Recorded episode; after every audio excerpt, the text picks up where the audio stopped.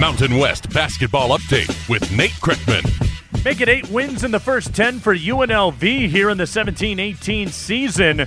The Rebels run across town to the MGM Grand Garden Arena Saturday night and hang 89 points on Illinois. JoJo stops. He'll fire another three. He'll hit another three. Jovan Mooring coming through big at crunch time.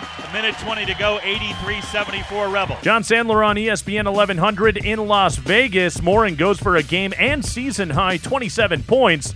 And UNLV beats the Fighting Illini 89 82. The big freshman Brandon McCoy adds 22 points and 10 rebounds. The Rebels, the aggressors all night, getting to the free throw line for 48 attempts, making 33 as a team in the win. Let's stay with the hot teams in the Mountain West Saturday. Fresno State all over Cal Poly in a road blowout win. They get it down to Bryson Williams, and he elevates on the left block and just absolutely obliterates the rim with that dunk finish. Paul Loeffler from Learfield, Bryson Williams, one of five Bulldogs in double figures. Fresno State by 20, 83 63. Who else but Deshon Taylor leads the way with 21 points?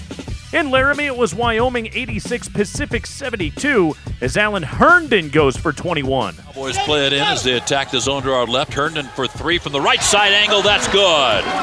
He gave it up to Dalton, then got it right back and was in good shooting shape. Dave Walsh with the call, courtesy of Learfield. The Cowboys are 7 and 3.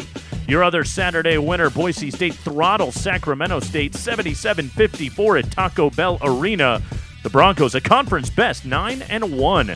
Women's hoops Saturday, UNLV snaps Gonzaga's 10 game home win streak, winning 52 50 in Spokane. With your Mountain West basketball update, I'm Nate Kreckman.